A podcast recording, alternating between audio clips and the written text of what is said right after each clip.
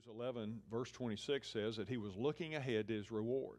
We continue today to talk about Moses and the principles we've learned from him. And a third is this that you must determine your priorities. The Bible says that Moses regarded disgrace for the sake of Christ as of greater value than the treasures of Egypt because he was looking ahead to his reward. You know, much of the world's wealth during that time was stored in Egypt. So Moses already had what most people spend their lives trying to get. He had popularity, pleasure, and possessions. Yet God asked him to do something that was more important, and he did it. It was a matter of priorities.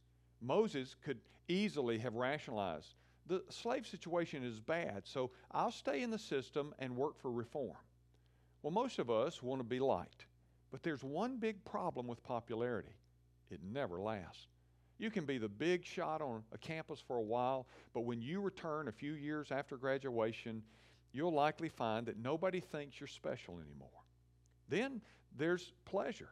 Is pleasure wrong? It isn't wrong unless it's sinful. Then there are possessions. And there's nothing wrong with material success. Some of the greatest people in the Bible were extremely wealthy, including Abraham and Solomon and David, among others. But Jesus said life does not consist in an abundance of possessions. You see, ultimately, wealth doesn't bring happiness. Ask the people who have it how much money does it take to be happy? What's the answer? Just a little bit more. You see, money is to be used, not loved. God wants us to use things and love people.